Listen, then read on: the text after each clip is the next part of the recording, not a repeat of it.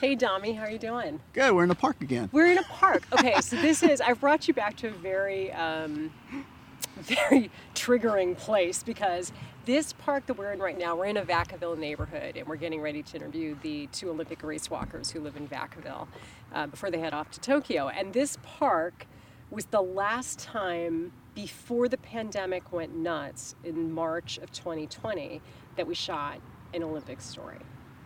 Yeah. Weird, right? This has been.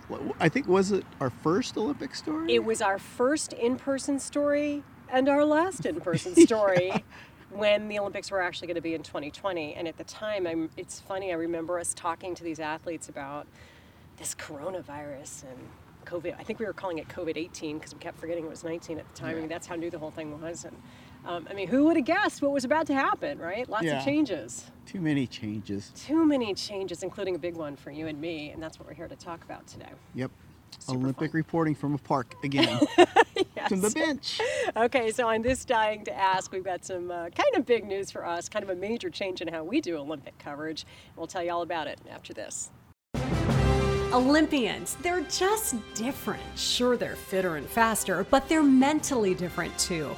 Because when the body breaks down, the Olympic mindset takes over. And this year, with the first ever delayed Olympics, that mindset is more important than ever. My name is Deirdre Fitzpatrick, and I have covered the last 10 Olympics for Hearst Television.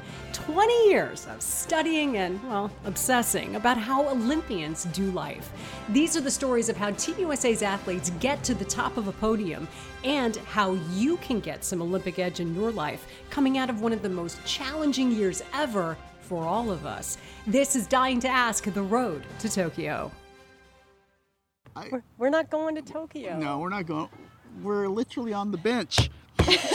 Sitting at a park bench and we're on the bench. Um, so, yes, we are, for the first time in 20 years, not going to an Olympics together. We had a really great streak. Yep. 10 Olympics working together as a team. Um, you've covered 11 Olympics in person.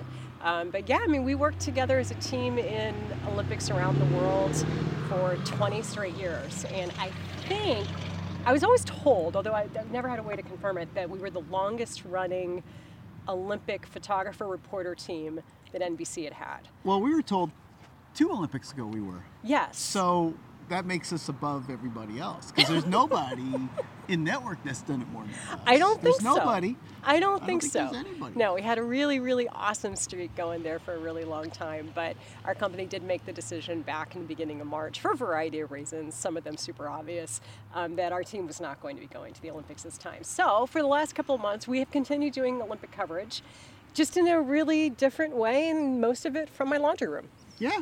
Yeah. And from my edit booth, and from where we could find somebody. Yeah, so it's that's really how we've been able to catch up with our Olympic athletes. So it's a little bit different for us. I mean, on the one hand, I haven't actually watched the Olympics in 20 no, years. Uh-uh. I haven't seen any, like when people either complain or compliment the television coverage, yeah. the network coverage, honestly, I really have had no idea what was airing because we haven't sat and watched it as viewers in 20 years. In fact, you used to buy the commemorative DVD when you got back oh, from yeah. the Olympics so that you could actually watch the coverage that had aired. Yeah, now you could watch it on NBC on demand. Yeah, now you can stream it. I mean, like it, that's so. how much things have changed. But um, yeah, so we are going to be based in Sacramento, but still covering the Olympics for Hearst Television, just in a really different way. So, um, for one thing, I'll be working on the station's Olympic Zone program every night, and you will as well. You're going to be in in house um, at KCRA and gathering all the content and helping produce content. Yep. And we have a ton of stories that we've put together that will be airing during the Olympics. Yep, and there's a bunch of little teeny tiny little stuff that you'll see that you won't see anywhere else. That's right. So. Um, and I'll be working, like I said, on the Olympic Zone show, and it's kind of funny. One of our colleagues had said, "Well, you've seen the Olympic Zone, you know how it goes," and I didn't say anything. But the truth is, I've never seen it. no, actually, I've seen it when I dubbed it off for you, and we get to. Yeah, but I've never. I've, but again, I've like I've never been here when it's on. I've been a part of it, but I've never actually sat and watched it. Oh, so I'm sure it's a great program. I'm totally looking forward to working on it. But I'll be doing that for a couple of weeks here on KCRA, doing mornings, and then coming back in the afternoons to be doing that. Um, so yeah, I mean it's a little different, but you know it's different for everybody this year, and there the number of people who are in Tokyo, we have a lot of friends and colleagues who are there. It's going to be a very different experience for them as well. And uh, there is a much smaller contingent of people going media-wise. Still a lot of people, but it is a smaller group for Yeah. a lot of obvious reasons. People limiting exposure, limiting the number of people getting into the country, and all that. Yeah, unfortunately, a lot of those folks that we know that are going there won't be able to do what we used to do, which is go everywhere and do everything, which is what we mainly did, anyways. So we'll be able to go anywhere and do anything here, which is Ghost, look at you finding the silver linings. That's pretty good. All right, so let me ask you a couple questions people always ask me. Which was your favorite Olympics that we went to? well, Italy because the food was fantastic. London number two because I got to go afterwards. We got to go to France, which kind of it was great. But when you go by yourself, uh, you know, well, France is for lovers, and I was by myself. You, you did send some kind of lonely postcards after that trip. Those were a couple of really good ones. I think one of my favorites was probably, truthfully, the first one, the Sydney Olympics. I, Oh. ne- I had never been in that kind of an environment before. I was super young, and you absolutely took care of me, and our job changed within 48 hours of us getting there. So everything I had prepared for got thrown out the window, and I oh, ended up in a completely different job. And it was pre 9 11, so the world was very different back Oh, then. yeah. Yeah, Oh, and so so, you could do almost anything, and we did. We did some really ridiculous, crazy things, and it was also pre cell phones. So there was no social media. There was no like somebody getting you at any moment of the day. There was no taking a picture and you know posting it instantly. It was a lot harder work because you had to go gather everything, and it was super fun. So you know it it is um, definitely an assignment that I think has made it's definitely made me a much more resourceful journalist. There isn't anything that I do in my job that isn't directly impacted and has not benefited from working on the Olympic project because anything that can go wrong will go wrong in that kind of an environment. Oh yeah, but it was still fun to travel. I just being remember being so exhausted though. That was that's that was the start of being tired all the time, and then working for the next one.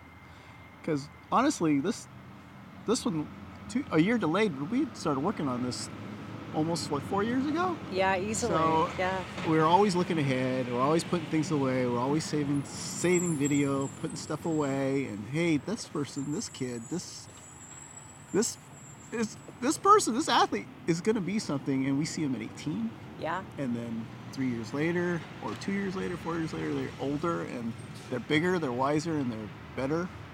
And we have this video of them when they were kids. Yeah, and th- that's because of you, though, Domi. It really is. I mean, you're so good. You you're the the keeper of the Olympic knowledge around the station, and you have squirreled away moments in some of these people's lives that. I know you help share with them when Oh. they become big names, you know, the whole country knows during the Olympics.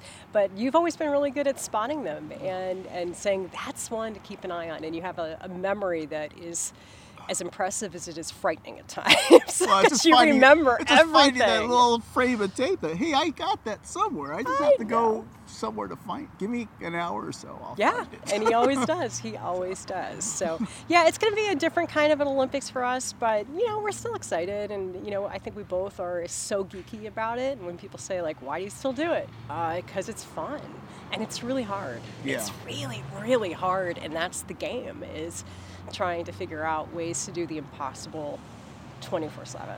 Yeah. And that is only possible because of you. So I appreciate everything that you've done on the road for the last 20 years. And um, even though we'll be at home, getting to go home to our own beds every night, uh, I'm looking forward to a couple of weeks of working hard with you again. Oh yeah. Well, it's not over. This is like the start of. Remember this one next year that we're going to be work that we've already started working on, and then there's another one in a few more years. But we always keep an eye out for those athletes, and we hope that our Olympic folks that we know, like Albeda and Star, and all those people that are athletes, help us out. Stuff. No doubt. Okay, so we can at least go out for sushi while we're here, right? Yeah. I mean, I feel like we should try to find a, like a truly authentic Japanese experience while we're still working the Olympics. So Oh, that's yeah. going to be one of my goals is to still get to experience some of the things that we've been looking forward to.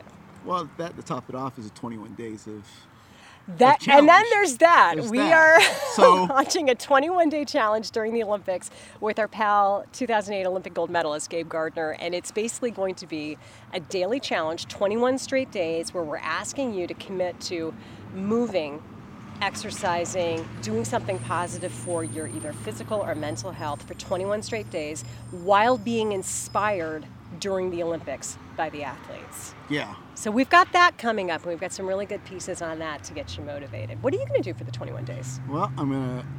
I yanked out the athletic closet and I Mm-hmm. pulled out a basketball, my mitt, a bat, golf clubs. Oh my gosh, this is very glory days. So it's gonna be something different. Try to do something. I've picked out like six things I was gonna do. Try to do at least once. You're going to rotate them? So you're doing something something 'em. different each day? It's an And awesome I've idea. involved a few of the guys and a few people at work to. There's a park across the street. So at nine o'clock, I'll show up there with my mitt or basketball, and either shoot hoop or throw a ball for Awesome. for half an hour. So you to bring your putter? No, actually, uh, I'm gonna go to Bing Maloney first thing in the morning and place nine nine holes with a seven iron. and- Perfect. And, run. Okay, that's good. So that's that's that's. Uh, I have to be the first one out there to do it. So when we go on the road, Dami brings a putter and a golf ball, and he will set it up. He sets up his own like little mini golf course, and it could be in the workspace where we put our stories together. It could be in the hotel or you know wherever we're staying. But yeah, you'll hear like this little putt putt like at all hours. So I would hope you'd maybe bring that out. well, I sometime. mean, remember in China when the security didn't like me putting in the hallway and they called everybody out and told me to stop in Chinese and I had to teach the maids how to putt. And after that was fine. Yeah, I know. They weren't sure. I mean, you were an. American man coming in wielding a steel club. yeah. You know, I mean, I'm sorry, but I'm, I might be on Team China's side on that one. Oh, three balls on the ground and I'm putting it all down the hallway. All right. Well, I don't have to worry about any international incidents over the next couple of weeks. Oh, That's. no. I mean, I hope not. I hope not. Anyway, it was an awesome streak and broken for now, but we do look forward to bringing you coverage. And if you have Olympic questions, we have so many random facts that are stored away in our heads. So reach out on social media. And if you have questions about what you're seeing on TV, hopefully we can find you an answer, or maybe we have a funny story we can tell you along the way. So the best way to keep up with me is on Instagram at RunReadSip, and uh, send me a direct message. I do read them all the time, and I will be glad to answer your questions. There you go. There you go. That's the big news. And we'll see you next time on the Dying Desk podcast.